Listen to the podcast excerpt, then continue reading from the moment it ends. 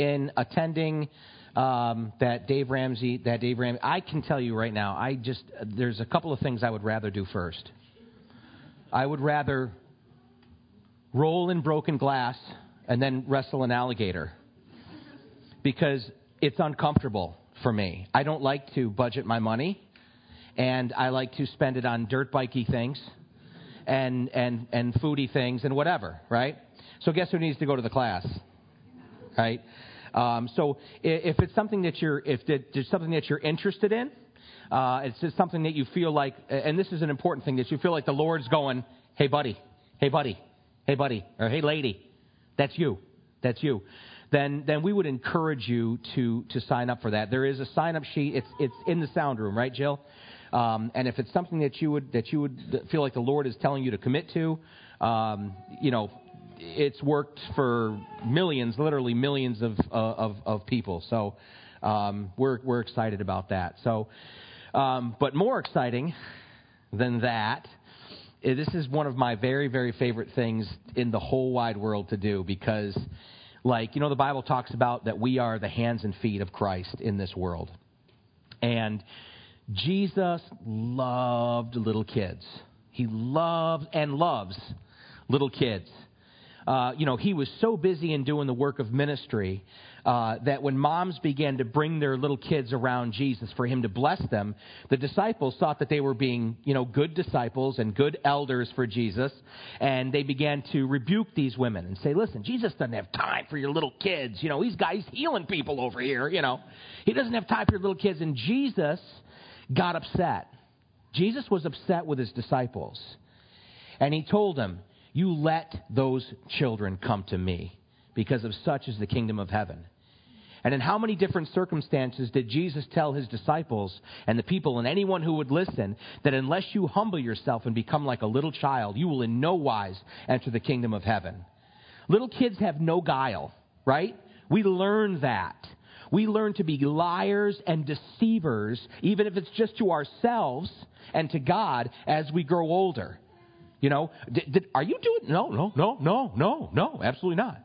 And we lie to ourselves and we learn this. Little kids don't have that. And even if they try, they're terrible at it, right? You come in the kitchen, they're covered in chocolate sauce, right? Nutella from head to toe. Did you get in the Nutella? No. You know. And and they just have there's something about little kids that they're just they're just open. There's nothing better than talking to a little kid about Jesus Christ, and, and you see their little faces. It's why we love doing VBS so much. They just accept what you're saying is true. There's, there's no, oh, yeah, well, what about this and what about that? And why would a good God? You tell them Jesus loves you, and they're like, okay, you know. It's beautiful, it's precious. Uh, and so, what we do uh, is we don't baptize our uh, babies. Uh, it's the Protestant thing, right? We don't baptize babies because we believe that what the Word teaches is that each one of us, as we get older, and we decide, hey, you know what? Like I need that financial class real bad. I need a Savior real bad. I need Jesus Christ to come into my life, to come into my heart, and to save me because I'm a sinner. And I've been doing this a long time on my own, and I'm miserable. And I need Jesus to come alongside of me to forgive me of my sins and to give me a new start, to give me a fresh start. And He does that. But with little children, they're innocent. They're pure. They, it's not that they don't do wrong things, but they just don't have that sense. And so we wait until they're older to tell them about Jesus, for them to make a decision on their own, not because of us, but on their own to ask Jesus Christ into their heart, and then we baptize them. But we don't do nothing with, the, with them as little babies. In fact, it's very, very, very, very important what we're about to do. Because what we're going to do is we're going to have the parents come up, and we're going to dedicate Jacob Torrance to the Lord Jesus Christ today. And what we're saying here, not just the family, not just the parents and not just the family, but all of us are saying together, we're going to encourage, you guys can come on up, we're going to encourage you guys in raising your kid in the precepts of the Word of God and in, and in faith in Jesus Christ. And we're going to be alongside of you in that. It's very, very important. Hi, Sissy. My brother. Children are indeed, and you will all agree with this, a gift from God. They are absolutely a gift from God. I mean, look at this. Look at this little face. Hi. They are a gift. There's nothing, there's nothing as a parent uh, that is as wonderful and as much of a treasure in your life as your kids. I mean, they are truly a gift from God. In Psalm 127 3, David writes this Sons are a heritage from the Lord, children a reward from him. And as believers, we are called to recognize that children belong first and foremost to God. God, in His goodness, gives children as gifts to parents. Not only do we then, as parents, have the awesome responsibility of caring for the gift that God has given us, but also the wonderful privilege of enjoying it, right? Because children belong to God and are given by grace as gifts to parents, it is only proper and appropriate that children be dedicated back to God. We are told in 1 Samuel chapter 1 that Hannah presented her son Samuel to the Lord. And in Luke chapter 2, verses 22, we read that Mary and Joseph brought the baby Jesus to the temple in Jerusalem in order to present him before the Lord. And in the same way, Todd and Danielle today bring their son Jacob, presenting first themselves and then their son before the Lord our God. Todd and Danielle, I call your attention to the commands of God recorded in Holy Scripture. Deuteronomy chapter 6, verses 4 through 7 tells us, Hear, O Israel, the Lord our God is one. Love the Lord your God with all your heart, and with all your soul, and with all your strength. These commandments that I give you today are to be upon your hearts. Impress them on your children. Talk about them when you sit at home, and when you walk along the way, when you lie down, and when you rise up. Ephesians chapter 6 verse 4 says, "Fathers, do not provoke your children to wrath. Instead, bring them up in the training and instruction of the Lord." God's instructions are very plain. So Todd and Danielle, love God with every ounce and fiber of your energy and teach Jacob and Kaylin to do the same. And as you love God, one another, and others, you will model before Jacob a wonderful love for God that he will want for himself. Todd and Danielle, by coming forward before God and his people, do you hereby declare your desire to dedicate yourselves and your son Jacob to the Lord? If so, please respond by saying, We do. We do. We do. Amen. Having come freely, I ask now that you enter into the following commitment in the presence of God and his people so that Jacob may walk in the abundant life that Christ offers, do you, Todd and Danielle, vow, by God's help and in partnership with the church, to provide Jacob a Christian home of love and peace, to raise him in the truth of our Lord's instruction and discipline, and to encourage him to one day trust Jesus Christ as his Lord and Savior? We do. Amen. Now, this is for you guys. I ask that the church would make a vow as well. So now I'll direct the questions to you guys. By being present in God's house today, do you hereby declare yourselves to be the children of God because you trust in Jesus Christ alone for the forgiveness of sins and the gift of eternal life? If this is true, please respond by saying, We do. We do. Would you please stand?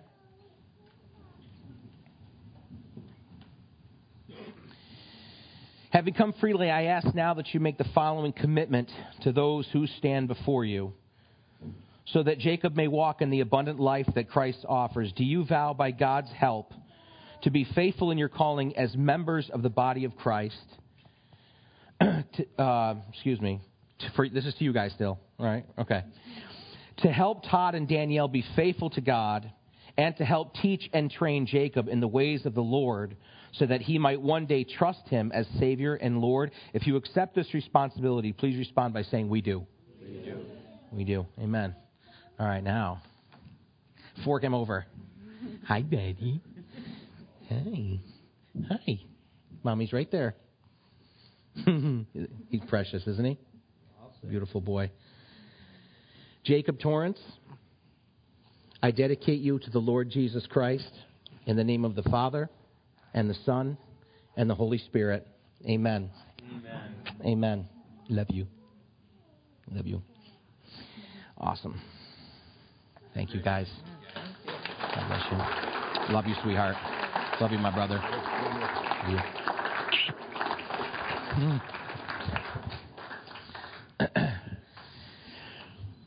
All right, ushers. While we're, uh, let's. I'm gonna still want to keep the kids here. All right? Ah, not yet.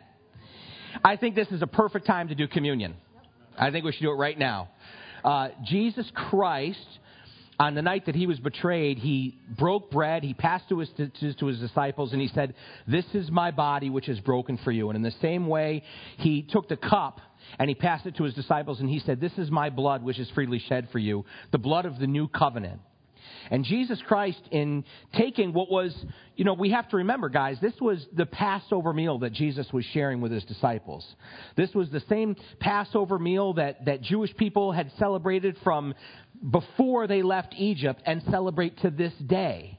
It was nothing new. It was all the same food. It was all the same things except for Jesus. Except for Jesus. And no doubt they had kept Passover together every single year, but this time it was different. This time it was different because Jesus Christ was pointing out to his disciples that he was indeed the Passover lamb. You see, every single year from then until now, the high priest would take a lamb, and it had to be a spotless lamb. It had to be without blemish or spot. It had to be perfect in every way. And he would take this lamb and he would sacrifice it, and its blood would be spilled out for the sins of the people. It was called the Day of Atonement. And every single year, this thing was done. And the problem with that is that it was an imperfect sacrifice, the writer of Hebrews tells us. Because every single year, year after year, and beyond that, day after day, week after week, month after month, the priests were continually offering sacrifices for sin. Why? One simple reason. The people kept sinning. They just kept on sinning. There was never a situation where someone came before a priest in the temple and said, Hey, I need to offer up this lamb, or I need to offer up this goat, or this turtle dove, or whatever the sacrifice was for the forgiveness of sins. And then the sacrifice was offered, and they went their way, never sinning again. They would always go back to sin. And so more sacrifices had to be offered, and more sacrifices had to be offered. And so the Bible teaches us that in the fullness and perfection of time, God sent His only Son, Jesus Christ, His only Son, as the spotless one. And the Bible calls him the Lamb, the, the Lamb of God, slain from the foundations of the world. In the book of Revelation, when John is on the island of Patmos and on the Lord's day he's worshiping and he's in the Spirit, and the Lord appears to him and begins to relate to him this revelation that he wrote down into what we have today. And when he's transported into the heavenly place and he sees Jesus Christ, he describes him as a lamb, behold, he looked as a lamb bearing the marks of slaughter. And now, obviously, John is speaking in a spiritual way and about spiritual things. I don't think we're going to get to heaven and Jesus is going to look like, like a big lamb that's all cut up. Okay? But there's something about Jesus Christ, even in eternity, that when we are with him, when we finally see him face to face, face to face, there's going to be something in him and about him that is going to resemble the lamb bearing the marks of slaughter. And not just a lamb or some lamb, the lamb. And there's going to be a recognition of that for all time and for all eternity. That Jesus is the lamb. And so this is what he shared with his disciples on this special Passover day. And he told them, Oh, I've longed to do this with you guys. I have so longed for this. He was, he was a few hours away from the ultimate torment and suffering. And yet he was ignoring that. He was choosing not to pay, pay attention or focus on that at all because he was so excited about sharing this particular meal with his disciples. And in praying for his disciples, he also stepped forward in time and prayed for those who would believe. That's you and I. And he made us partners with him in this communion supper. And that's why the apostles taught the churches as often as you do this thing, Jesus said this first, as often as you do this, do this in remembrance of me. And the church has been encouraged by Jesus and then by the disciples, by the apostles, to do this thing in remembrance of Jesus Christ, to share with him in this meal as a celebration of who he is and what he has done. And what he has done. This is something that when you take this, this is a yes and amen situation. This is something to be celebrated. You know, you may have been taught in the past that when you're getting ready to take communion, you got to put your sad face on, Asher. You got to get your sackcloth and ashes, and ashes going, baby. You know what I mean? Because you're you're because you're, you're dirt bags. You know what I mean? You know what a dirt bag you are, and and and you're and you're and, you, and so you come before the Lord and oh, I'm sorry, you know, as though He's standing over you. Make a move, punk, you know. But that's not who He is. That's not who He is. His love and His sacrifice for your sins is all encompassing. It covers all sins for all time. Our job, our responsibility in all of this is to believe. Amen. It's not to be perfect. It's to be who you are, to believe in the one whom God sent, and say, Here it is, God. Hey, it's not a pretty picture all the time, is it? But I live before you. All that I am, the good, the bad, and the ugly, belongs to you. Would you receive me as I am? The answer is yes. The answer is yes. And so the Bible does teach that a person ought to examine themselves when they're taking communion. But not in the sense of examining yourselves and making sure that you're perfect and spotless it's examining yourselves. Do you know what He's done for you? Do you know what He's done for you? And do you want to experience the fullness of Christ in your life? That comes through relationship, not performance. Not performance. As a husband of 21 years, I can tell you this I mess up a lot with my wife.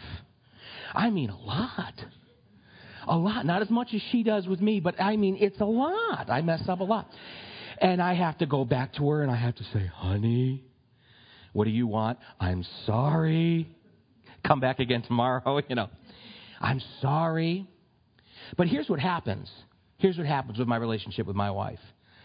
Nikki knows, Nikki knows at the end of the day, I love her.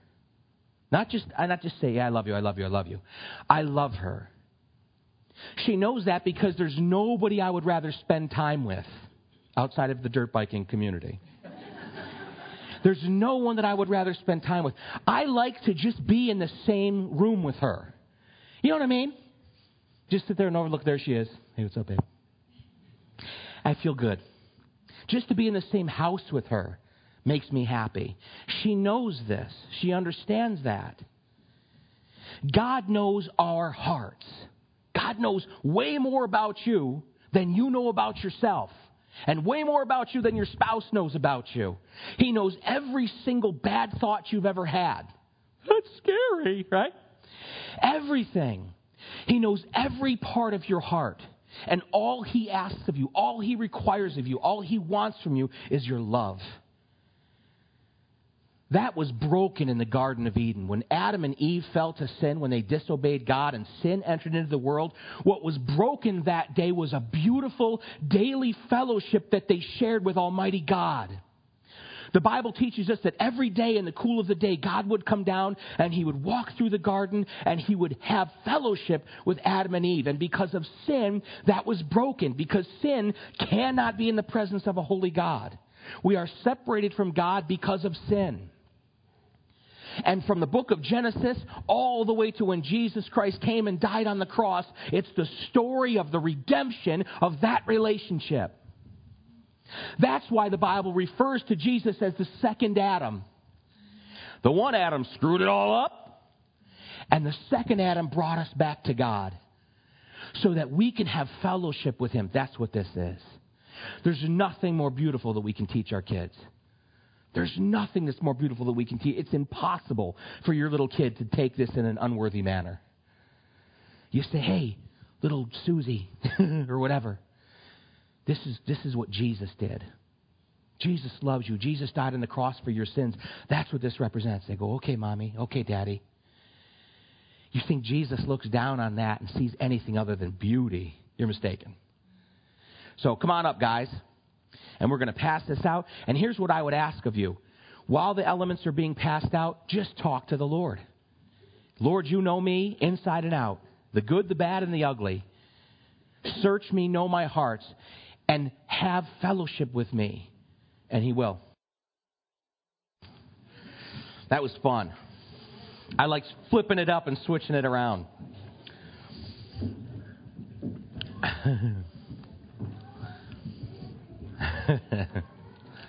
well, for those of us who are left, we are in the book of Exodus, the second book of the Bible, and we are in chapter 19.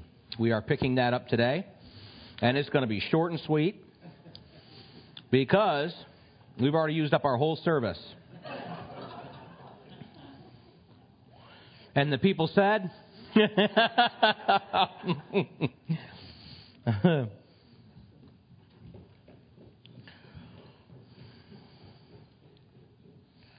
Let's see.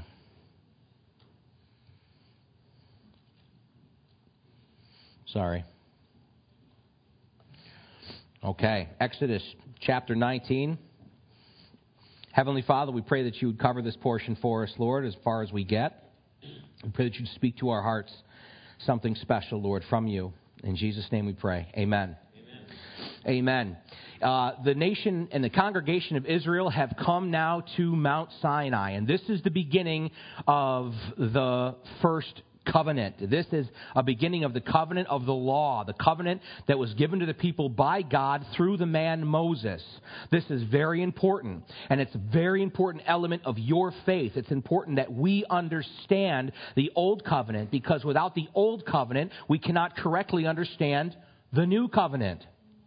In other words, what we have been set free from.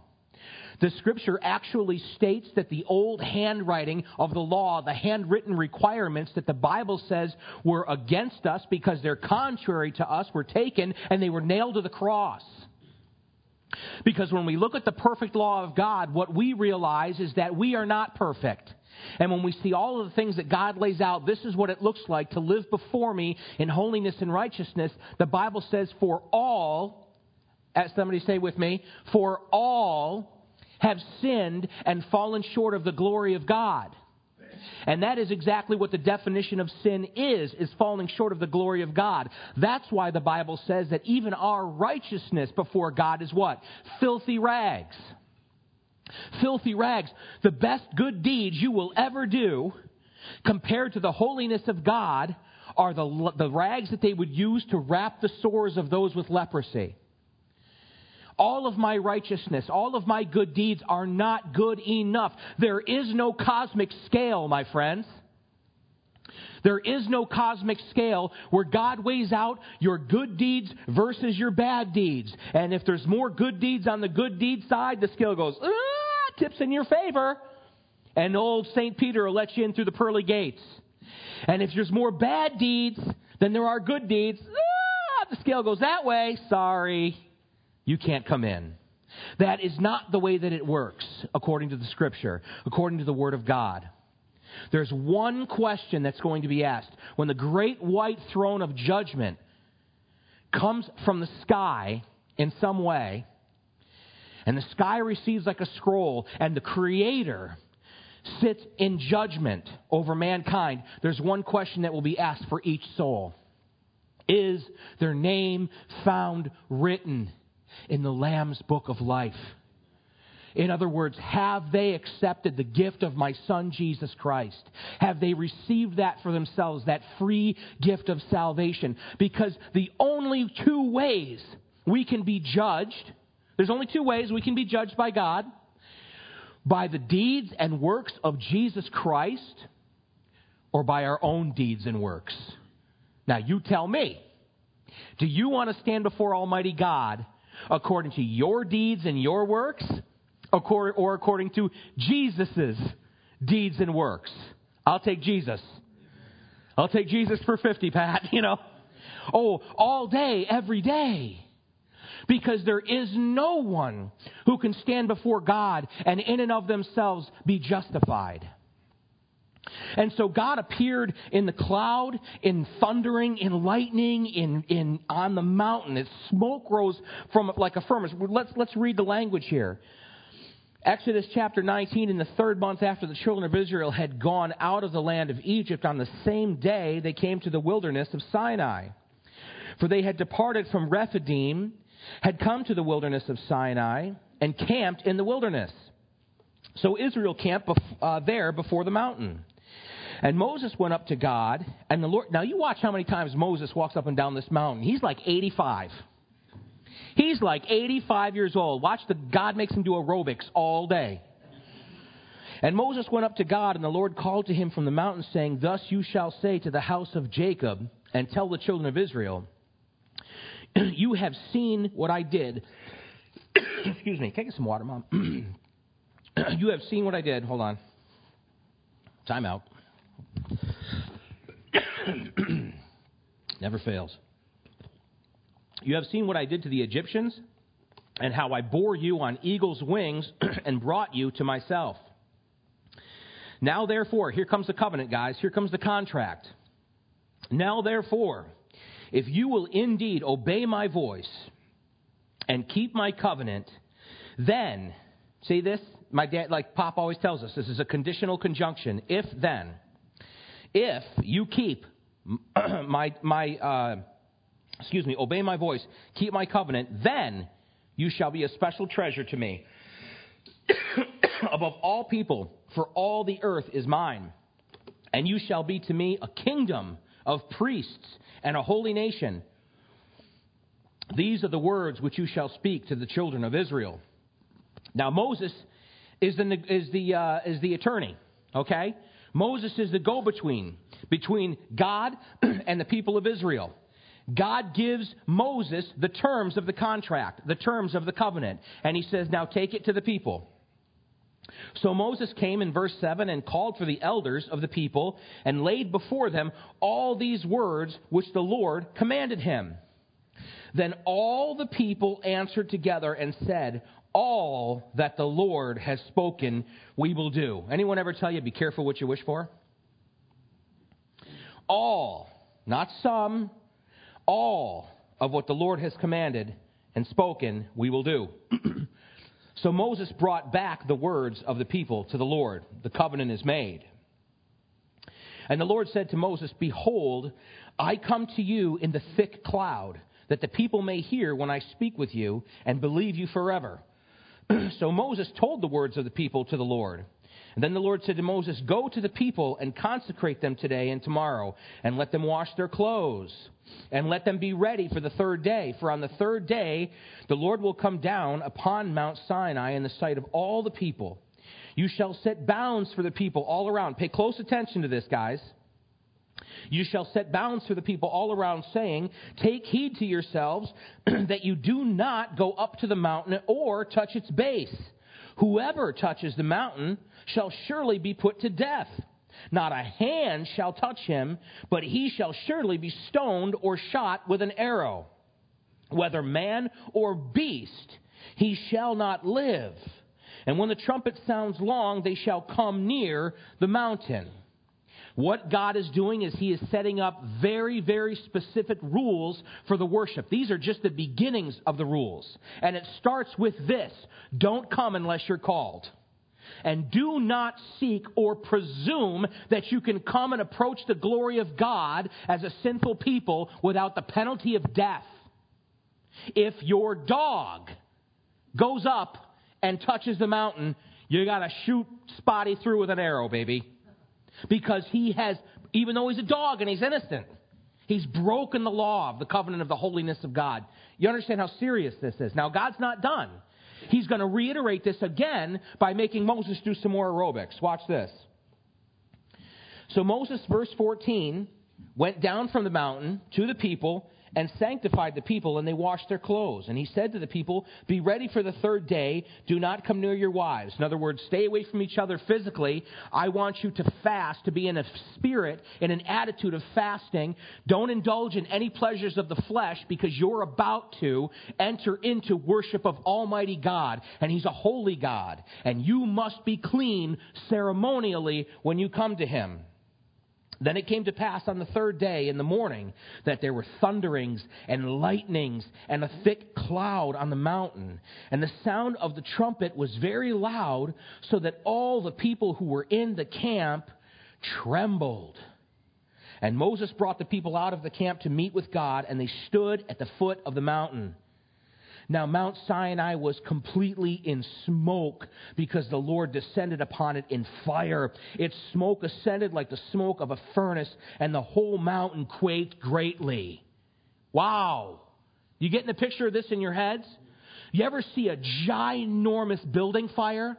Like a huge fire where the thick, thick smoke is just rolling. You know what I'm talking about? I mean, it's just rolling. The mountain it's as though the mountain was on fire. And the thick smoke is just going up into the sky. And the trumpet of God. And they are, you remember the Wizard of Oz, right? You ever seen the Wizard of Oz? And they're walking down towards the thing like that. That's how they approach the mountain. And that's how we would approach the mountain if we saw and heard what they saw and heard. This is a fearful God. This is an awesome God. And who are we to approach him? But Moses said to the Lord, oh, excuse me, I, I, I skipped way down. Verse 17 Moses brought the people out of the camp to meet with God. I already did that. Verse 20 Then the Lord came down upon Mount Sinai.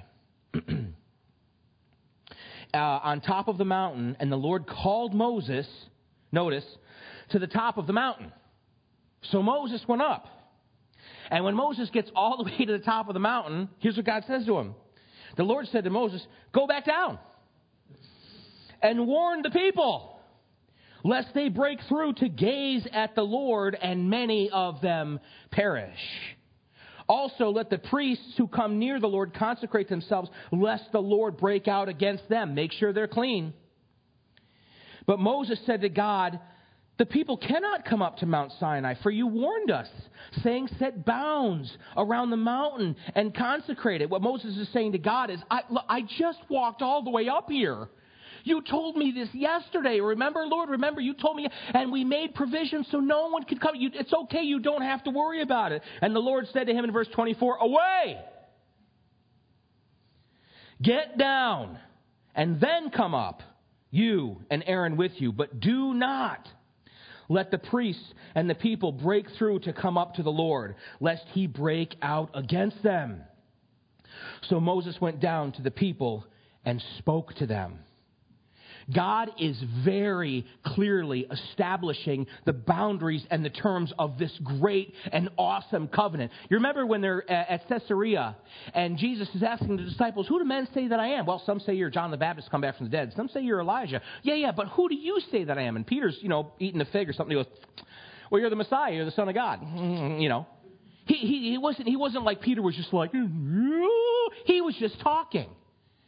But Jesus stops him and he says, Blessed are you, Simon, son of Jonah, for flesh and blood did not reveal that to you, but my Father who is in heaven. You just had a spiritual revelation. And I completely just lost the train of thought of exactly what point I was going to make. I hate when they have kids. Do not do drugs. this is what happens.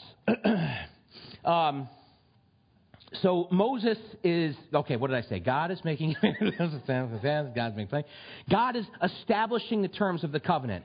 The people. This is the point here. It, it always comes back. It just takes a while for stuff to break loose. You know what I mean? Peter, when he said that to Jesus, he just said it. He just said, well, "You're the Son of God," and, and Jesus said, "No, that was a spiritual revelation." Now here's Moses. He's coming down to the people and he's saying, "Here's the terms of the contract."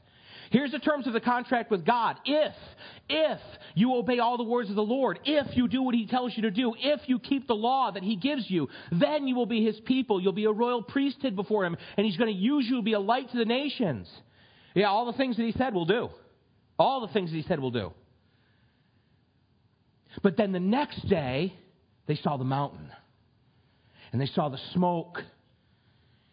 And they heard the trumpet. And things got real.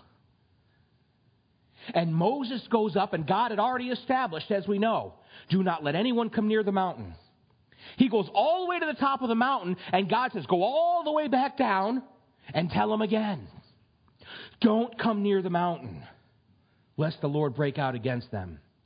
Now, we're going to wrap this up. So, I want to read to you, if you want to turn with me to the book of Hebrews, the book of Hebrews, chapter 12.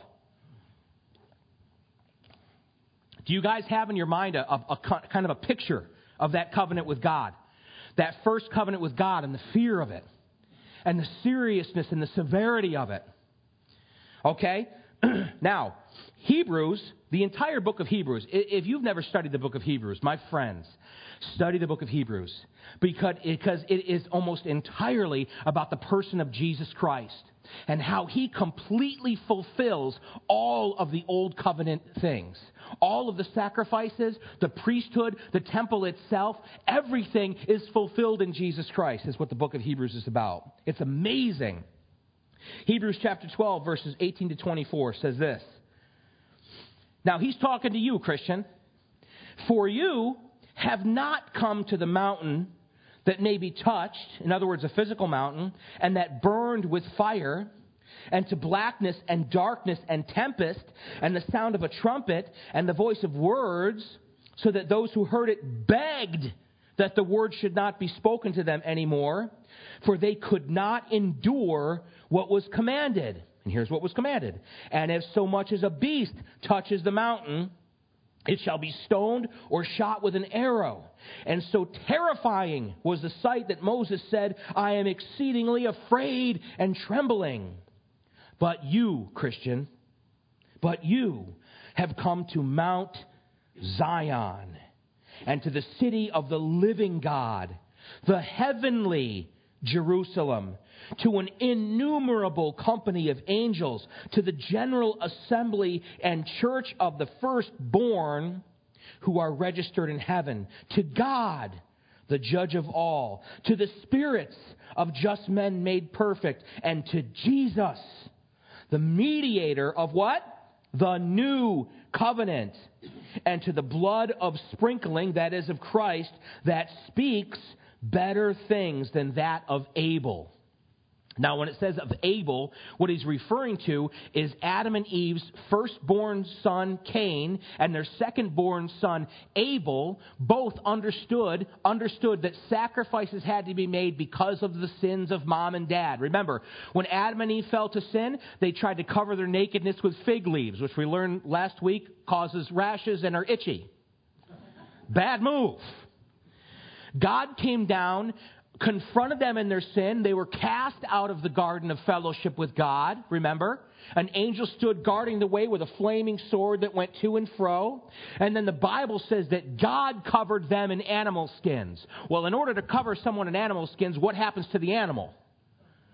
Their blood is shed, right? They are, they are killed. For the first time ever, in their lives. In horror, Adam and Eve look on as God takes a lamb, a goat, whatever it was, and sacrifices it and spills its blood. Because the Bible says, without the shedding of blood, there can be no forgiveness of sin. Someone has to pay. And Abel understood this very well, and so he brought forth the best from his flock. He was a keeper of flocks, and he brought forth the, forth the best from his flocks, and he offered them as a burnt offering to God. But Cain was a keeper and worker of the field, and so he brought to God vegetables and fruits and offered them as a burnt sacrifice and offering. And God was teaching them a very important lesson for all ages by saying that he was pleased with Abel's offering, but he was not pleased with Cain's offering. God was not angry with Cain at the time. He simply was making the point that Cain, I cannot accept your offering because it is not what is prescribed.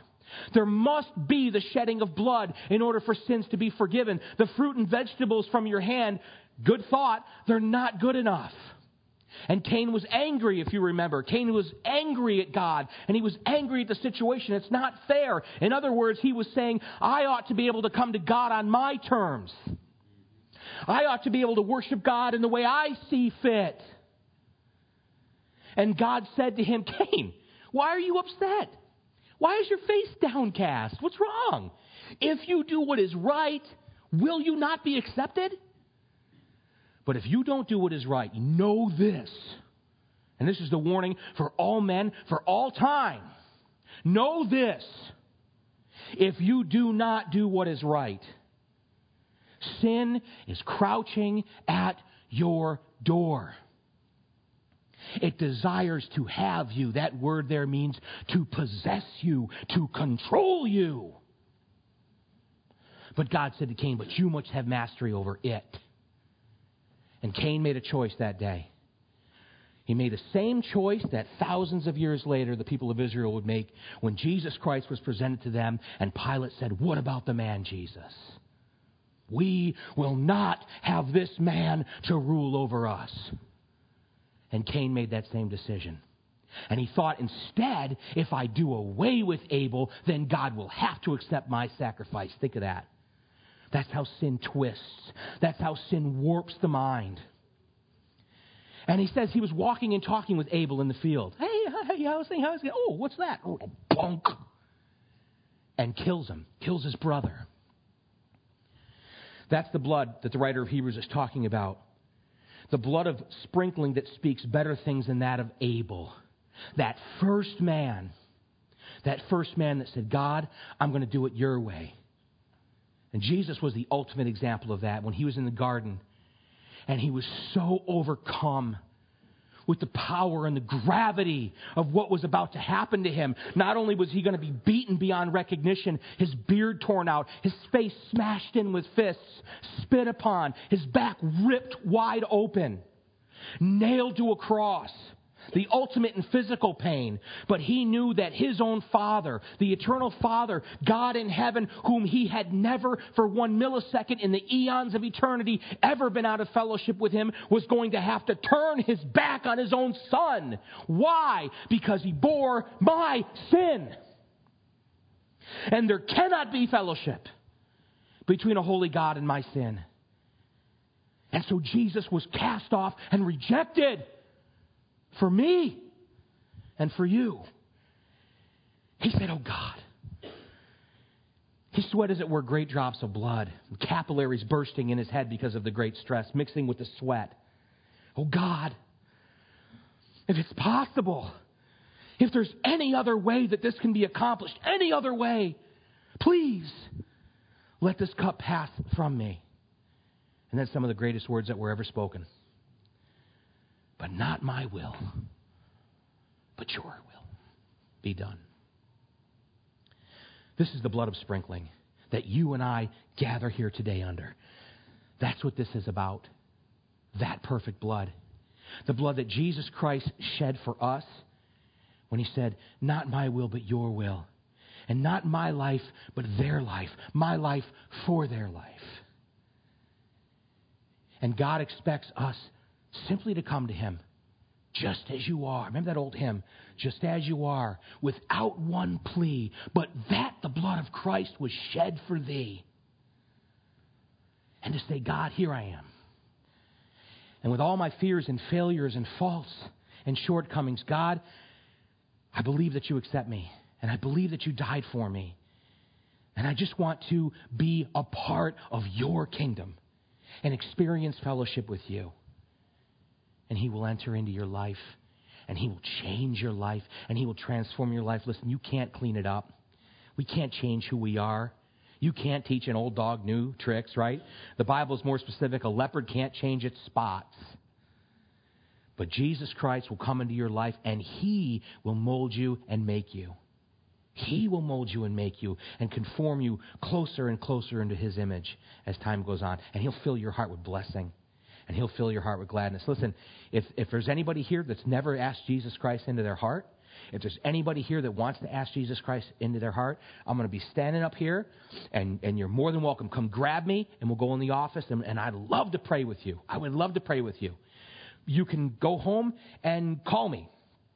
Okay, I'll give you my number. You can go home and talk to one of your friends or relatives that you know is born again, and they'll lead you to Christ. They'll be happy to. But do not, the Bible talks about today being the day of salvation. You don't let this day slip by. God will offer you more chances. But today, He is definitely offering you a chance. Don't let it slip by. Lord, just as I am, without one plea, but that the blood of Christ was shed for me. Amen? Amen. Let's pray. Amen. Heavenly Father, thank you for the gift of salvation through your Son, Jesus Christ. Thank you for your holy word. Thank you for teaching us about the old covenant so we can better understand the new covenant and the privilege of it, Lord. We thank you so much, Father, for all that you've done for us. And we pray, Lord God, that you would help us to surrender our hearts to you, Father, knowing that the thoughts that you have towards us, Lord, are to prosper our lives, not to harm us, but to give us a future and a hope. Lord, I pray and ask that you would fill our hearts with your spirit, Lord, and give us the spirit and attitude of surrender. Lord, we can't do it. We need you. And Father, we pray that you would come alongside us and just I pray that you would, each person here, Lord, I pray that you'd be speaking to their heart and their mind right now, Lord, about whatever it is, Lord, that they need to get right before you. And I pray, Lord God, that you would help them to understand that you will just do for them your will in such a beautiful and natural and special way, Lord God, that they will never, ever, ever regret it. Father, we thank you so much for all that you have done, all that you are doing, and all that you will do. And we pray, Lord God, that our lives would be lived before you in accordance with your will, Lord, in our homes, at our places of work, in our church, with our families. In Jesus' name we pray. Amen. Amen. Amen. Dismissed. Thanks, everybody.